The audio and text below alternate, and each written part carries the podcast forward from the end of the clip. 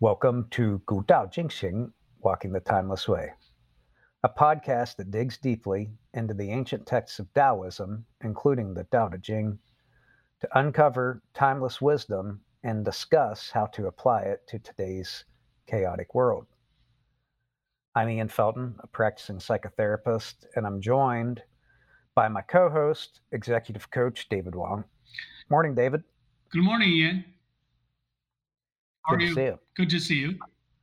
Yeah, I'm doing doing pretty pretty well. We it's it's March here, like everywhere else, but we're we're still having this huge, icy, wintry storm last night that everything's kind of coated in this crunchy ice, and it looks it looks beautiful outside, but there's some some dangerous roads, I imagine. How I how about you? How's things in in your location? Uh, these two days, nice and sunny. Uh, my wife and I we went to the nearby gardens, the Leu Gardens, with Mm, a lot of uh, you know, uh, blo- you know, bloom, blo- blooming going on right now.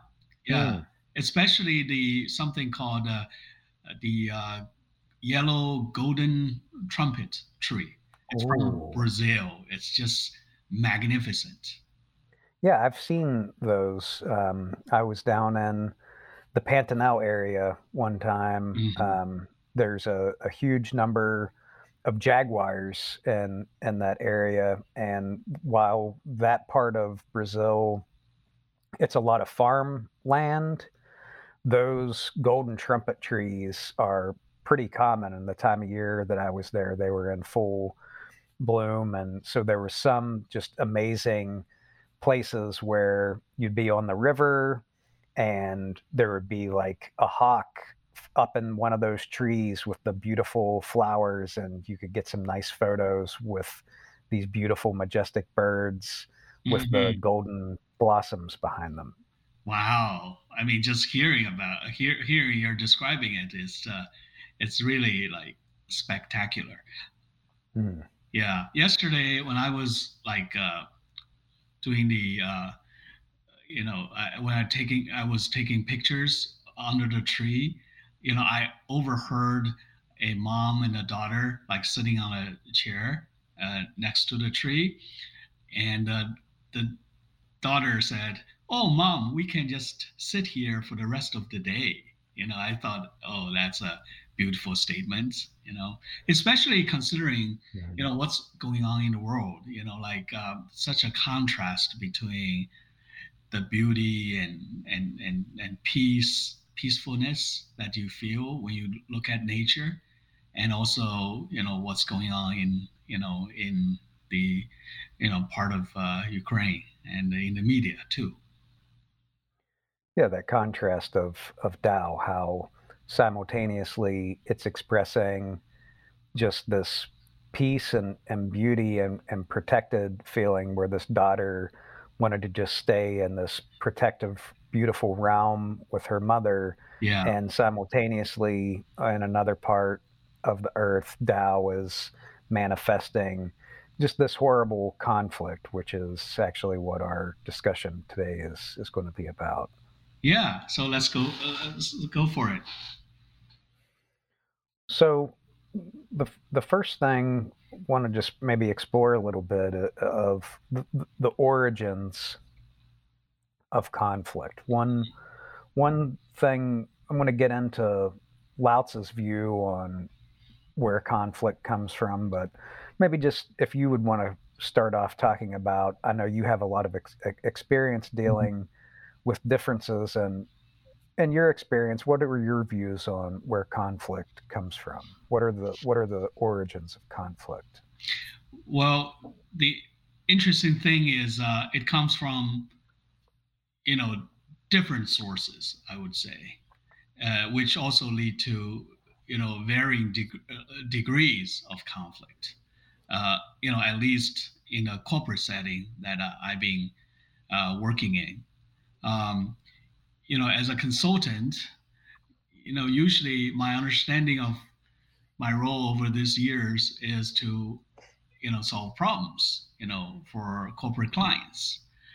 over the years, I also came to realize that at the core of that problem solving is really about conflict management and conflict, Mm. you know, defined in a larger sense.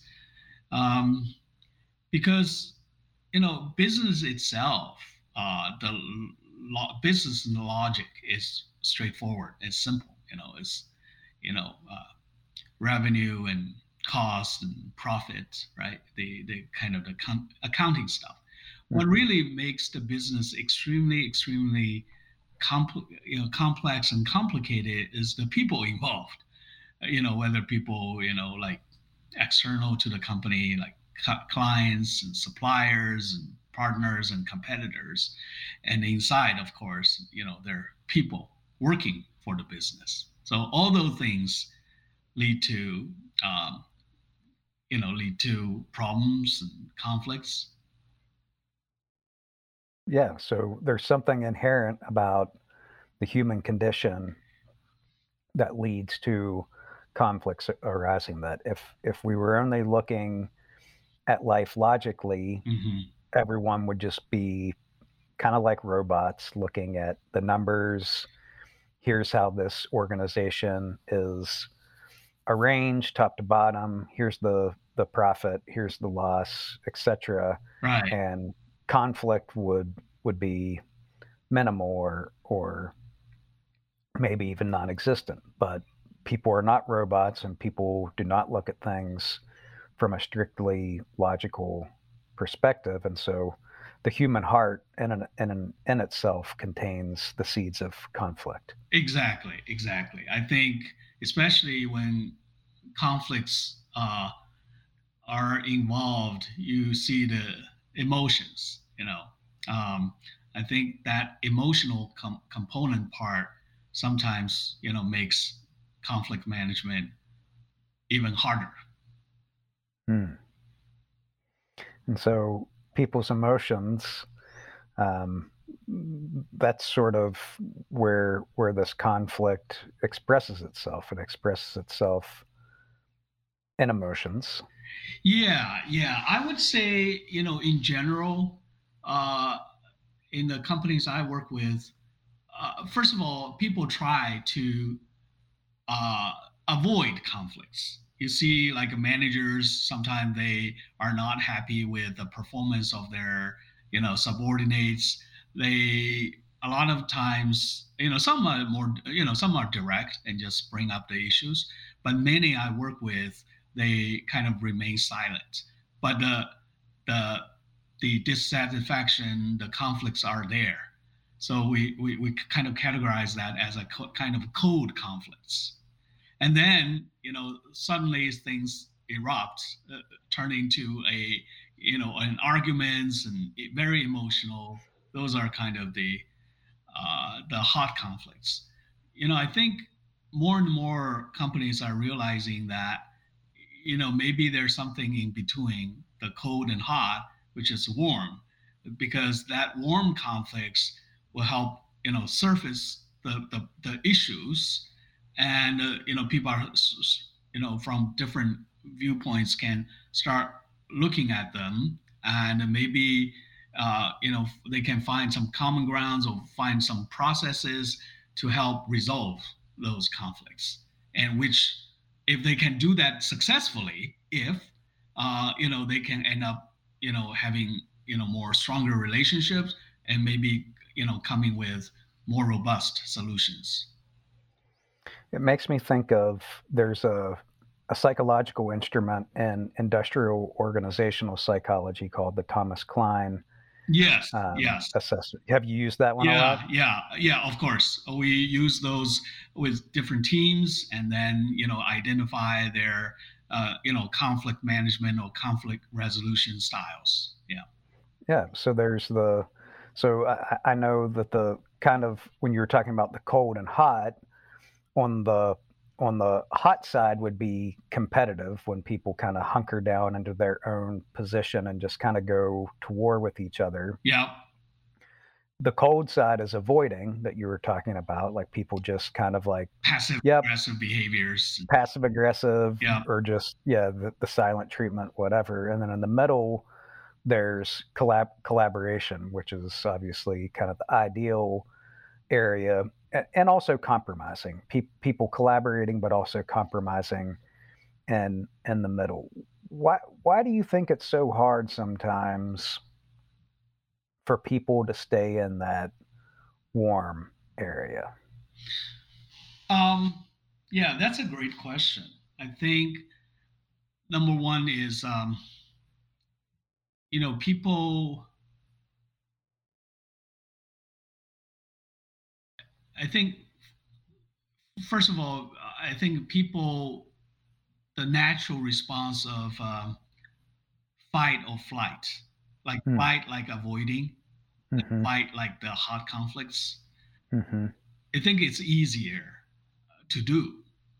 Mm-hmm. We're wired. We're wired to either hmm hmm get aggressive Yeah. or or run away. That when we feel threatened, our nervous systems actually push us toward those two poles, either battle or run away. Yeah, yeah. So in other words, you know, managing warm conflicts in that warm zone requires effort, requires it's a it's a learned behavior in a way. Mm, Uh, if you can do it well, you can you know create a lot of benefits. In fact, I think in this arena, when I do the leadership coaching, you know, we're trying to um, share the kind of view that you know conflict itself is neither good or bad. It's just natural. It's inevitable. mhm, Like when there mhm. are differences, it's how you actually you manage it.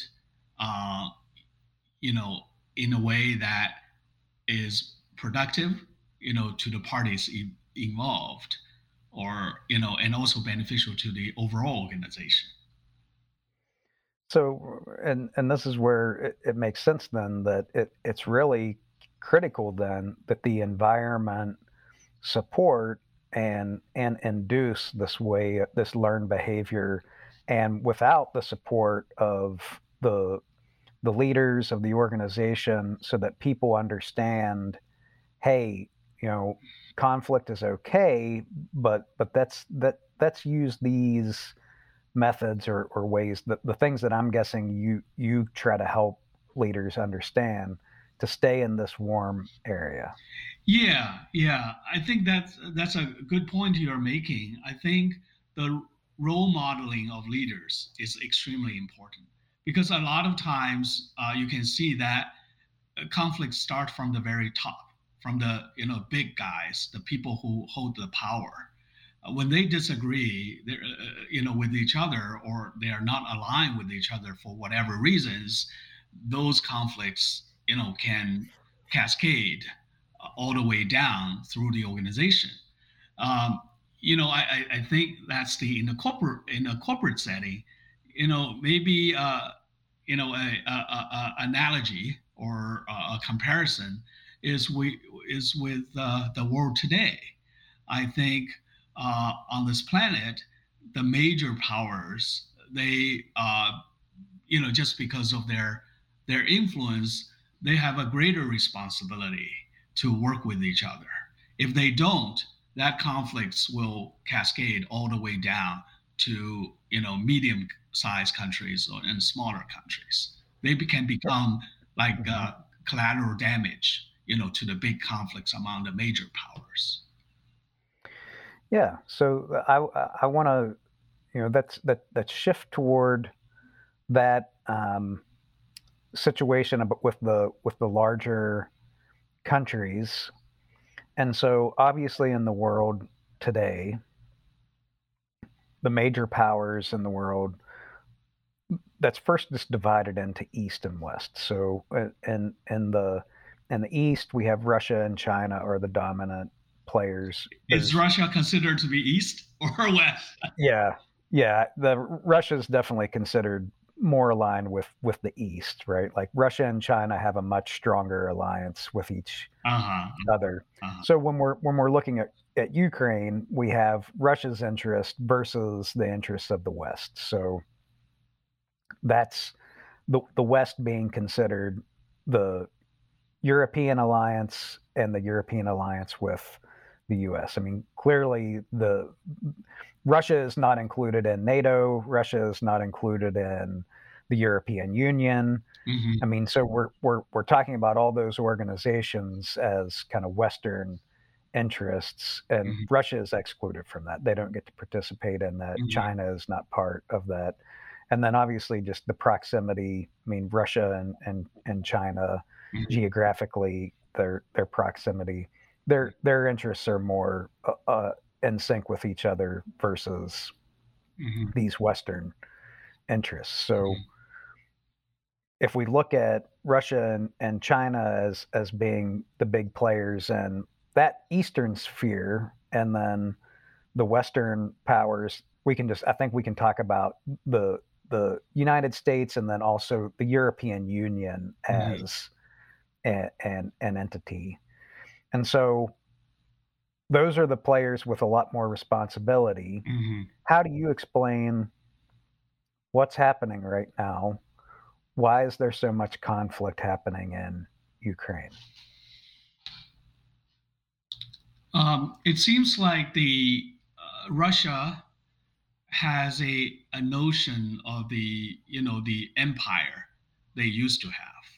So that kind of a ter- ter- territorial uh, ambition, coupled with the personal ambition of mm. its leader, uh, kind of lead to a plan or you know to do something to correct the imbalance mm.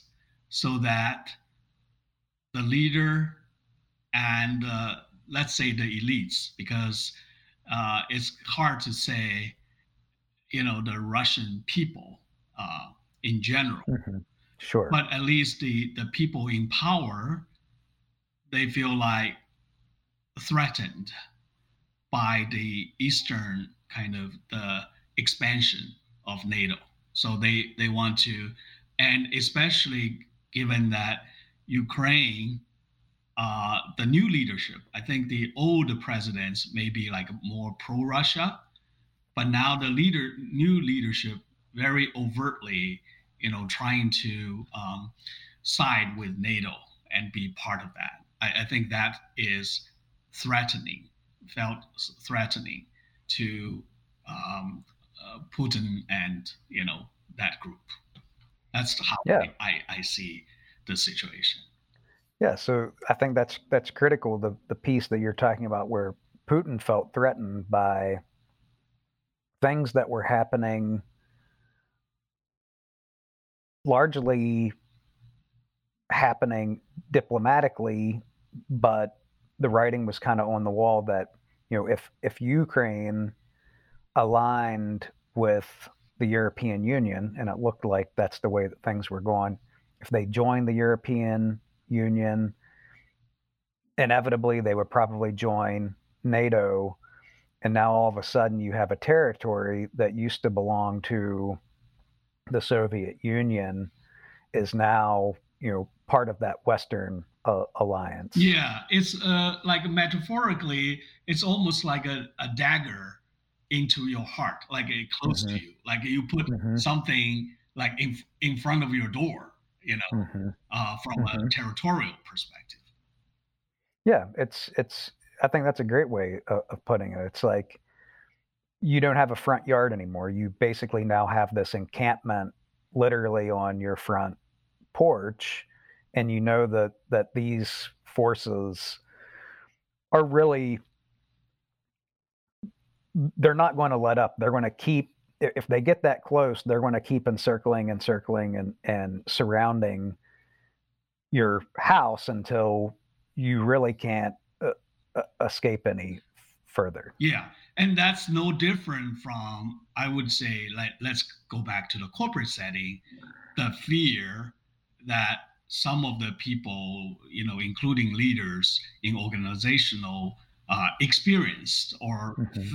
or felt uh, mm-hmm. when you know there were certain conflicts. Because when I work with them, you kind of try to get to the dive into the surface of it. On the surface, there's always the kind of the rationale, like say, oh, the business needs to go this way or that way because of this. So there's a lot of PowerPoint presentation going on, a lot of meetings. Just at the informational level, people start to, you know, question each other.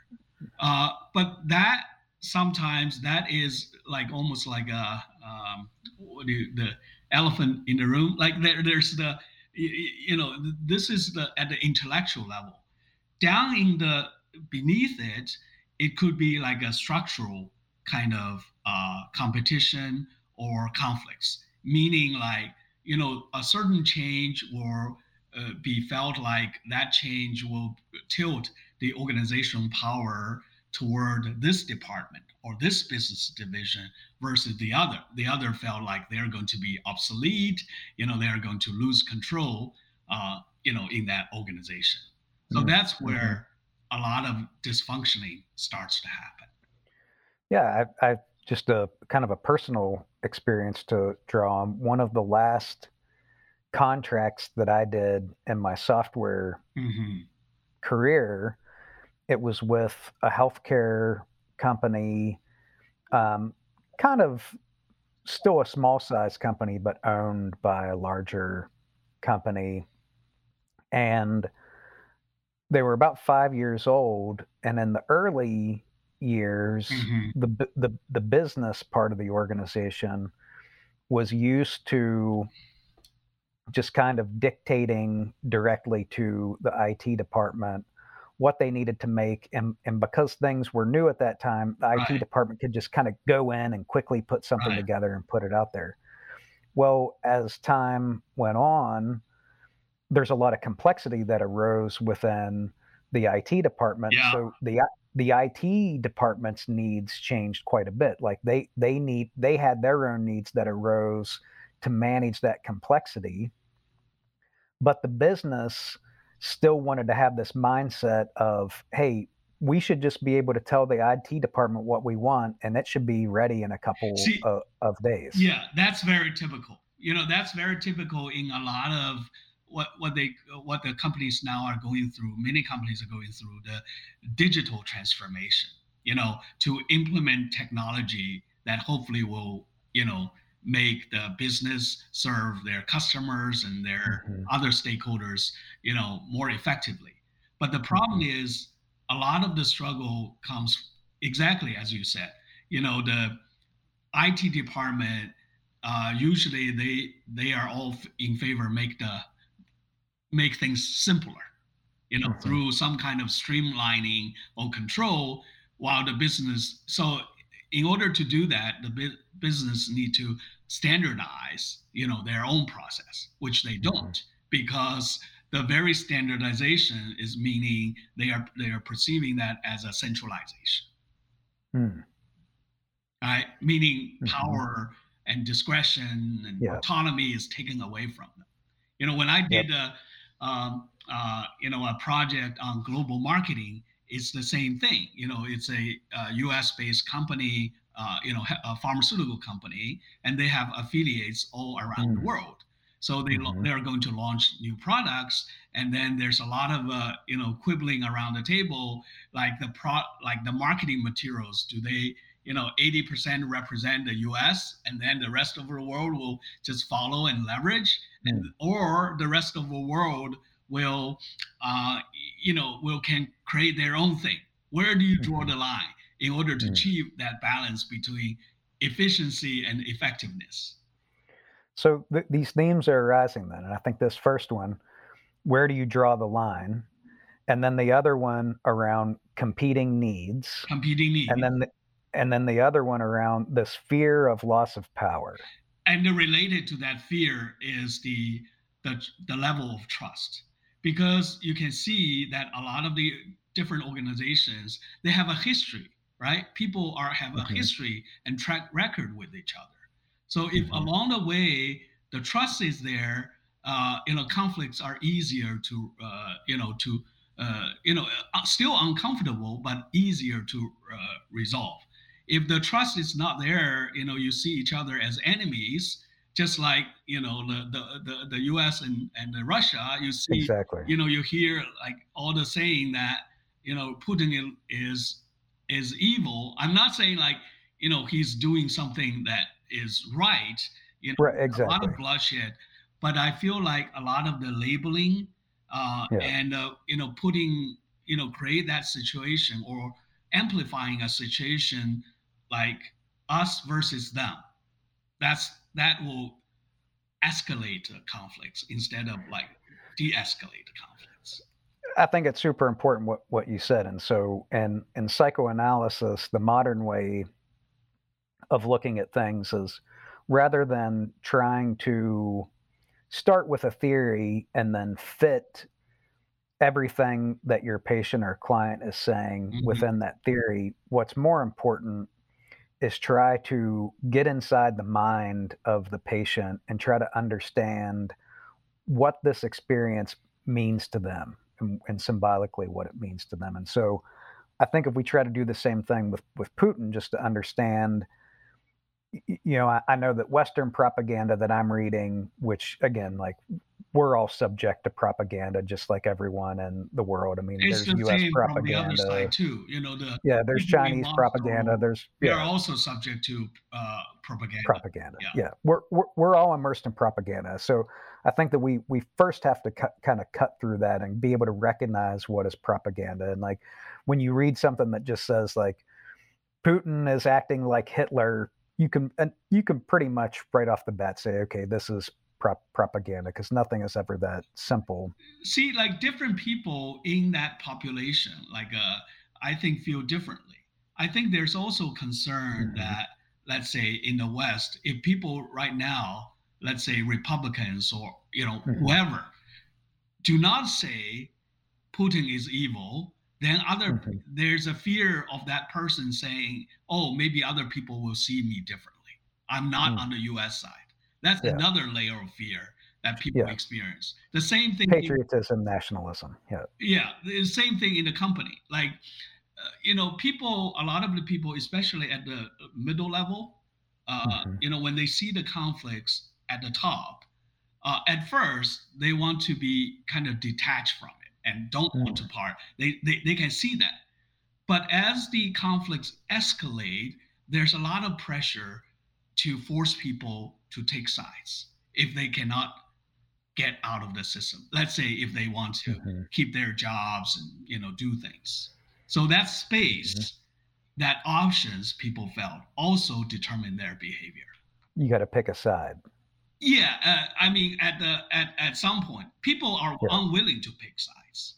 Yeah, first. they don't want to. They but at some to. point they have to. But at some point they have to, depending on the dynamics of the conflict.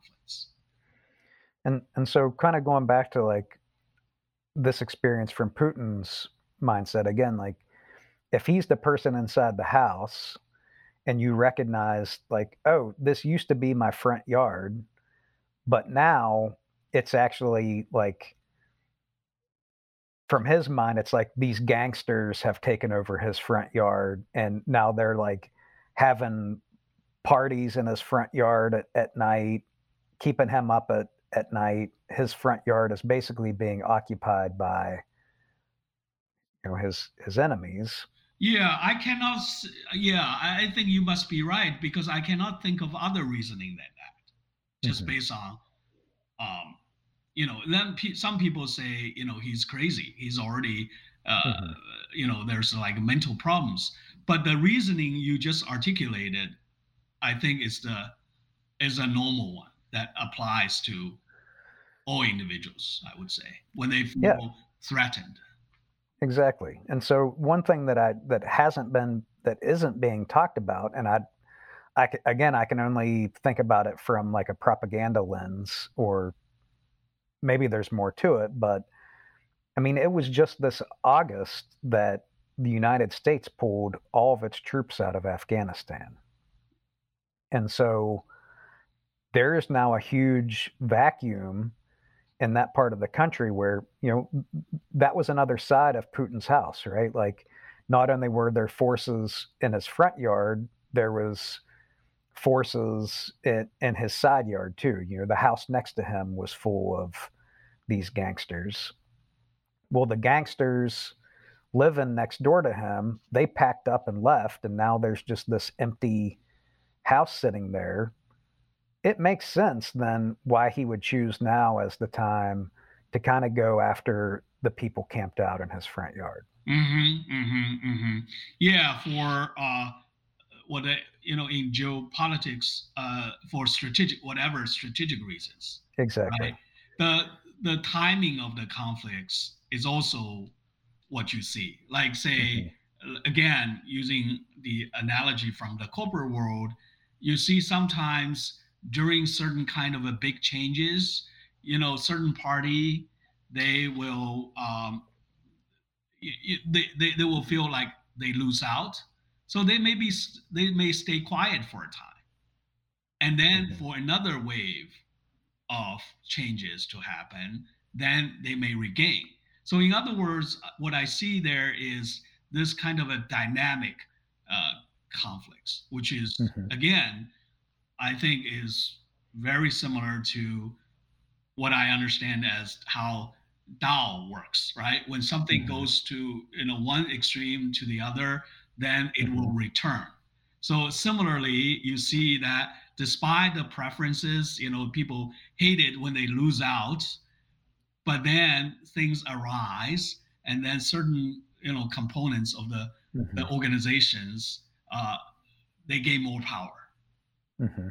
So that what I see also similar in the world when this there is the rising and falling of resources or whatever what you call gen you know maybe mm-hmm. in general you call power that's mm-hmm. there yeah and and without necessarily obviously don't know what's what's going on behind the scenes but when i was talking with um, someone from china this week they made an interesting point which is that since the Soviet Union collapsed, the U.S. has largely still treated Russia like a- an enemy, mm-hmm. Mm-hmm. and and by treating them like an enemy, that's kind have you know Russia has maintained ha- has stayed relatively poor. They haven't been necessarily been given a seat at the table or or treated very welcomingly by the European Union, um, just by you know again Western organizations, mm-hmm, mm-hmm. and I'm sure that within the Russian home, you know, within the mindset of the Russian mm-hmm, government, mm-hmm.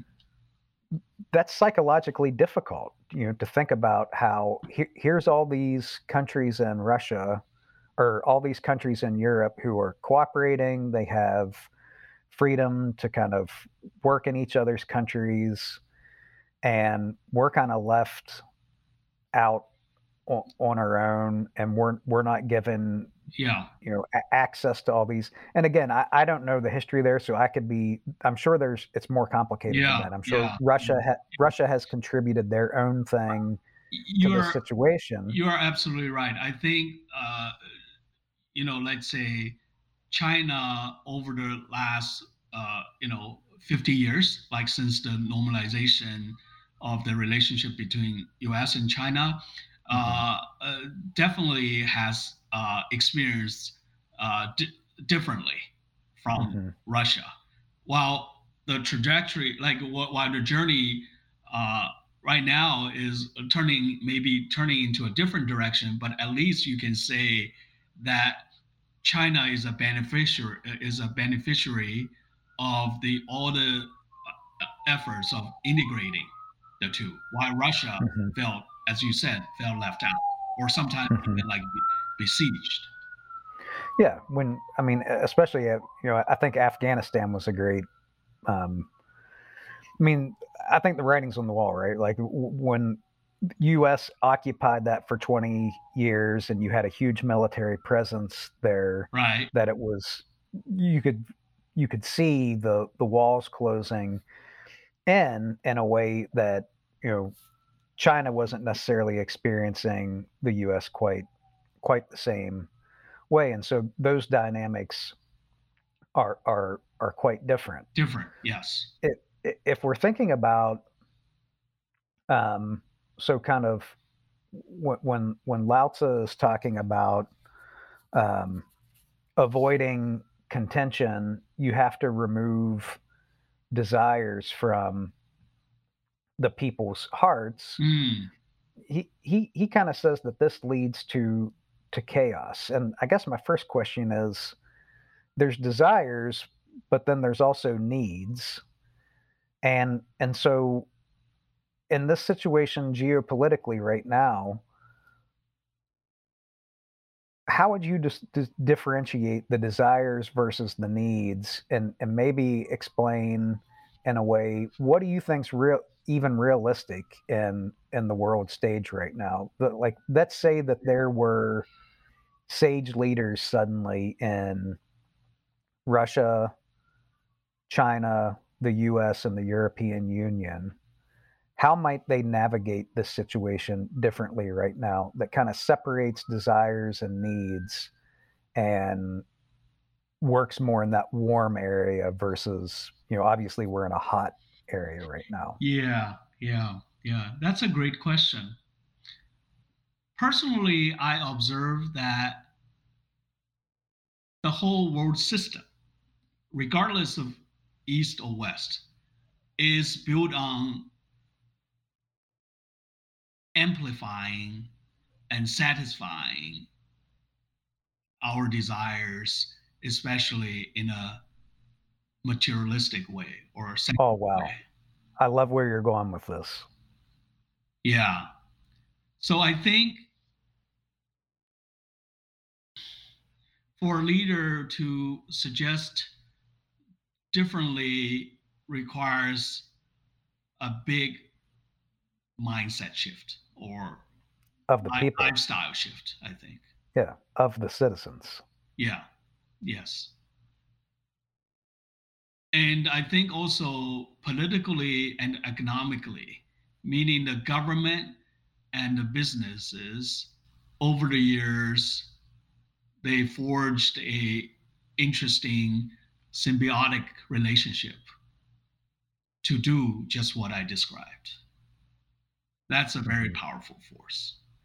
And people, including you and me, we've been growing up in this kind of environment with that kind of mind conditioned to, you know, to not to just meet our needs, I guess, like mm-hmm. satisfy mm-hmm. our desires. Yeah.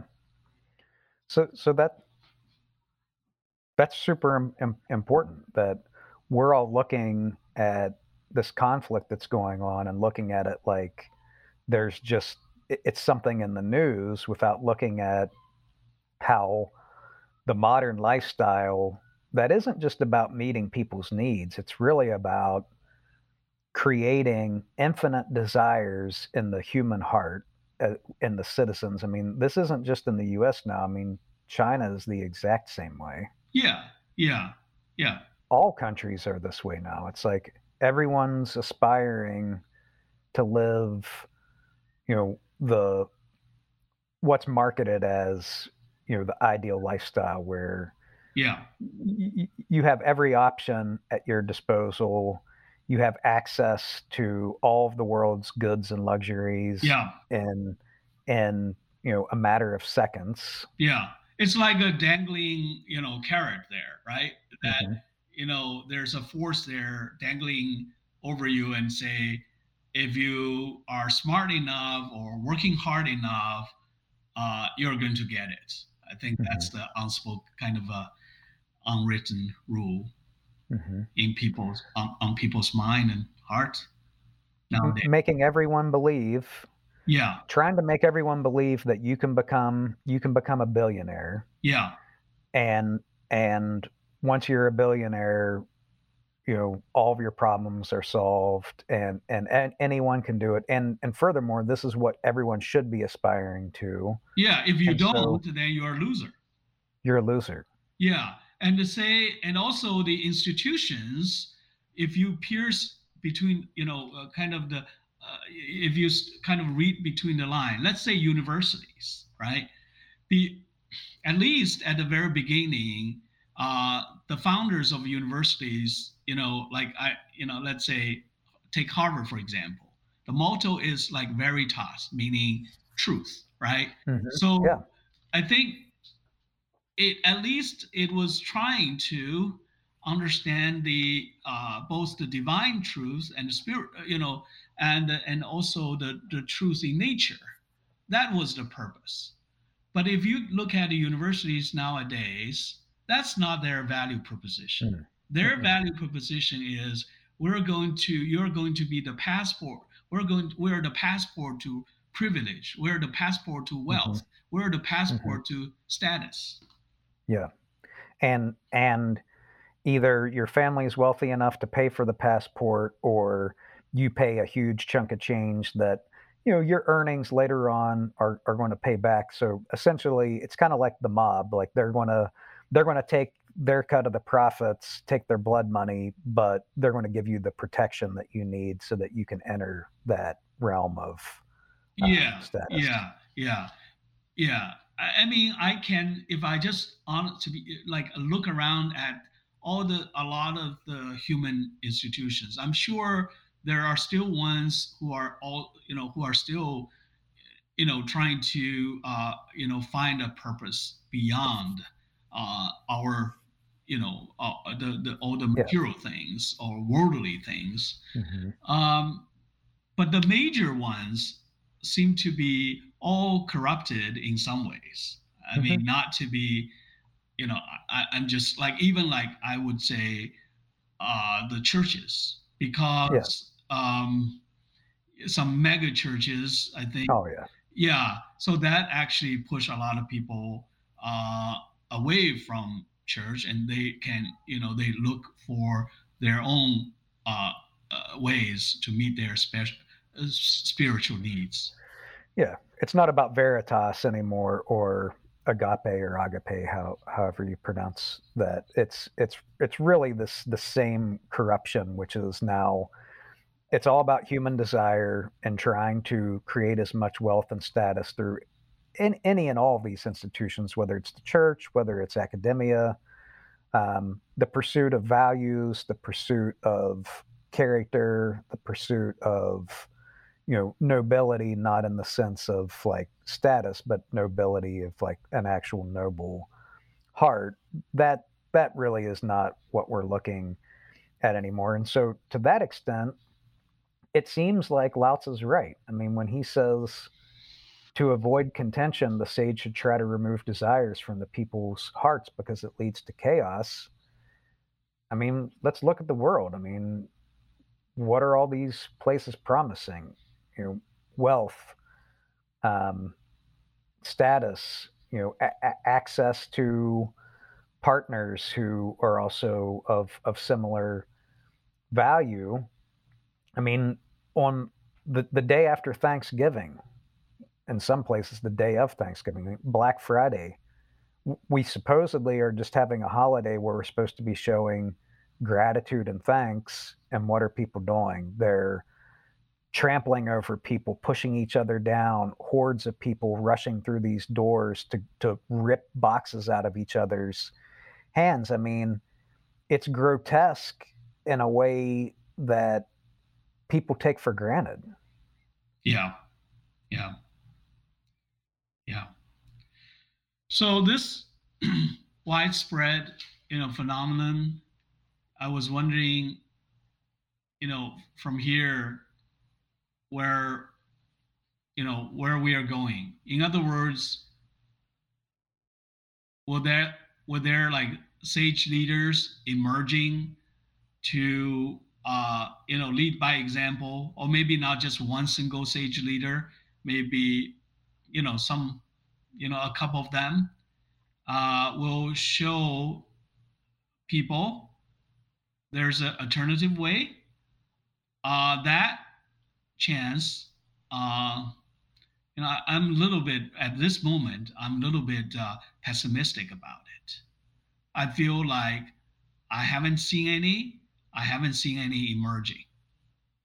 The leaders we have right now, they may speak the words of it, but you don't feel they are truly embodying a higher and you know a higher and also a genuine way you know what you call the Tao or heavenly way. Yeah. Um, so what else? Maybe there are two other uh, two other trajectory.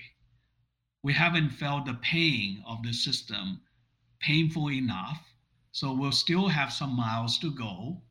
Mm-hmm. And then until the pain is unbearable, uh, then there's like returning hopefully at mm-hmm. that time we're still surviving, right? We still survive. Mm-hmm. The third way is like a bottom up, maybe related to the to the sec, second way. Like people in their daily life, they're feeling so affected, they cannot expect their leaders to role model and follow. They will just do it on their own, spontaneously on a massive level. Um, related to that second uh, possibility, which is, you know, there's a pain forcing them mm-hmm. to awaken to a new state of mind. Yeah, pain. Pain being this economic system has a severe collapse, and people are forced just to recalibrate their expectations. Yeah, yeah. Like we had to do with COVID on some level, yeah, but we're yeah. talking about a whole nother level of recalibration. Right. Recalibration. And also, it's not a, I think in the past, at, at least, I think I feel like in my generation, there's too much of a adapting.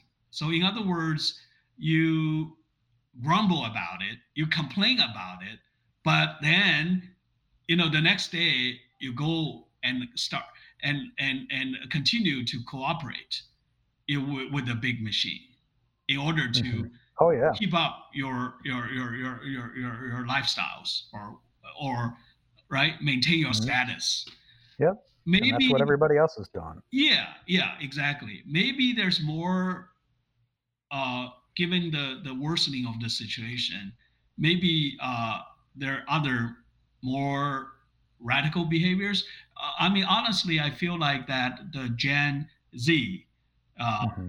you know like for example in china they're much more confident and straightforward and uh, mm-hmm. speak their mind mm-hmm. than the previous you know groups mm-hmm. age groups you know that may be a sign just like evolutionarily that is the style that is needed mm-hmm. uh, to break away from the dysfunctioning system right now yeah that maybe maybe sage leaders aren't going to arise from you know the the baby boomer generation um, probably certainly not from the baby boomer generation because we've seen what kind of leaders have come out of that generation uh, and i think gen x still has a potential that some sage leaders could arise out of that. But but if not, then maybe you know, sage Gen, leaders come from the Gen Z because maybe from uh, Gen uh, Z. You know, as uh, Lao Tzu said, look at the baby, right? Baby mm-hmm. represents more of a Tao than. Mm-hmm. You know, exactly. old wise man, so-called yes. old wise, yes. wise man.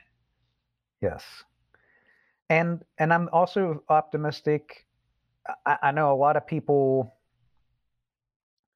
are really skeptical and negative about like the metaverse or virtual reality and augmented reality. But if you think about it, one of the things that it does offer is that in the virtual r- world, resources are infinite and they are unlimited and they don't have any impact on the earth other than the the energy that's required to support these computer networks, which you know is significant. It's I'm not saying it's insignificant, but inside of it, when we're talking about human desires, what if within the metaverse, what if the metaverse actually becomes the cure to balance out this infinite desires that mm. currently has been positioned within the real world that requires real textiles, real food consumption, real everything.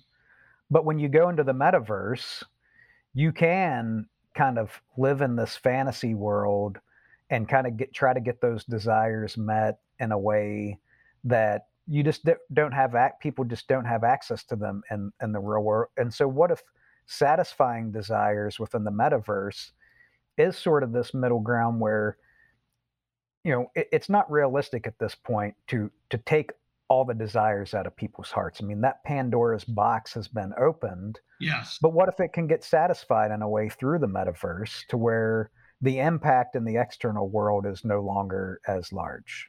That's a very interesting thought. That could be another trajectory where uh, we are going. That actually reminds me of some of the, uh, you know, uh, works from the ancient Greece, from Socrates and Plato, mm. because I think, um, you know, in their thought, um, our physical body uh, is almost like a, a baggage and there's also discussion around desire. How do you transform a erotic physical desire, like mm-hmm. a flesh kind of mm-hmm. desire, mm-hmm. uh, like falling into falling in, uh, in, uh, falling in love with somebody who, who are beautiful, right? Those things. Mm-hmm. I think there's a lot of discussion in the Plato dialogues regarding how you can transform that into a love for the beauty, for the love, for the, for the form of beauty and ultimately mm. the uh, the the the goodness, the the world that is not uh, sensory sense uh, sensory kind mm. of world, mm-hmm. more of an eternal world. Um, so that kind of discussion throughout history among philosophers, and I think still there's a lot of disagreement between, let's say, uh, is desire a good thing and a bad thing? From the philosophy of of ancient Greece, I feel like it can be used because desire is a part of a living thing, right? Yes. The thing is. is, is how do you not only and also you you know like even like a Buddha end up in finding in a middle ground. You know, mm-hmm. he didn't go the into an extreme and like say really totally like get rid of the desire. Mm-hmm. right mm-hmm. but he didn't go you know the other direction which is like the, your craving so Indulge find a middle yeah. road. So maybe that middle road that you're describing about the future is well, we cannot ask, dictate, or ask people to abandon their worldly desires. But mm-hmm. we know that psychologically, certain desires are actually more psychological, like eating, yeah. like something. Yeah. So mm-hmm. maybe they're like experiences created in that metaverse, uh, like you, you know that can satisfy that mm-hmm. psychologically and we we start to diminish the physical demands on the earth mother earth yeah i think it makes that, sense and i and i think it, it could very well happen that way. I mean from a psychoanalytic term we sublimate our desires then in this metaverse where we we talk about sublimation as being the highest form of dealing with our anxieties and it seems like the metaverse could be a, on on a global societal way a way of reducing some of this conflict and, and impact on on the world. Yeah yeah. Well that that if that happens um you know that is a interesting evolution of the Tao, mm-hmm. right, of the universe. Yeah. Tao from the very beginning, uh, you know, very as Lao described in a very, uh, you know, primitive, kind of simple way, like a, a block of a, like a like a wood, right?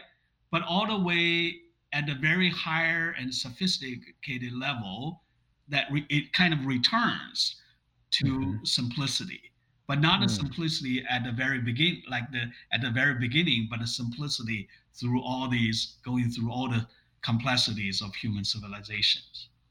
That's a returning. That's finding wow. our way home it it gives me a feeling of, of optimism that there's still a way forward for civilization. Yeah. Well, we talked about the conflicts that suddenly, you know, again, you know, this conversation is not what we planned for, but e- evolve. And I feel, you know, uh, I, I have a similar sense of optimism too when you think about how we get get beyond the painful stage right now. Well, thanks for all of your insights today, David. It was another great discussion with you, and and also want to thank our listeners for joining us and for writing in and, and sharing your feedback with us. You can always go to walkingthetimelessway.com to send us any messages that you have. We will do our best to reply in a in a timely manner. We want to hear from you, listeners, as well. We want you to be part of, of our discussion. And by reaching out to us, you also influence and impact the way that we approach our podcast. So keep keep writing those letters. And until next time, thanks for walking the timeless way with us.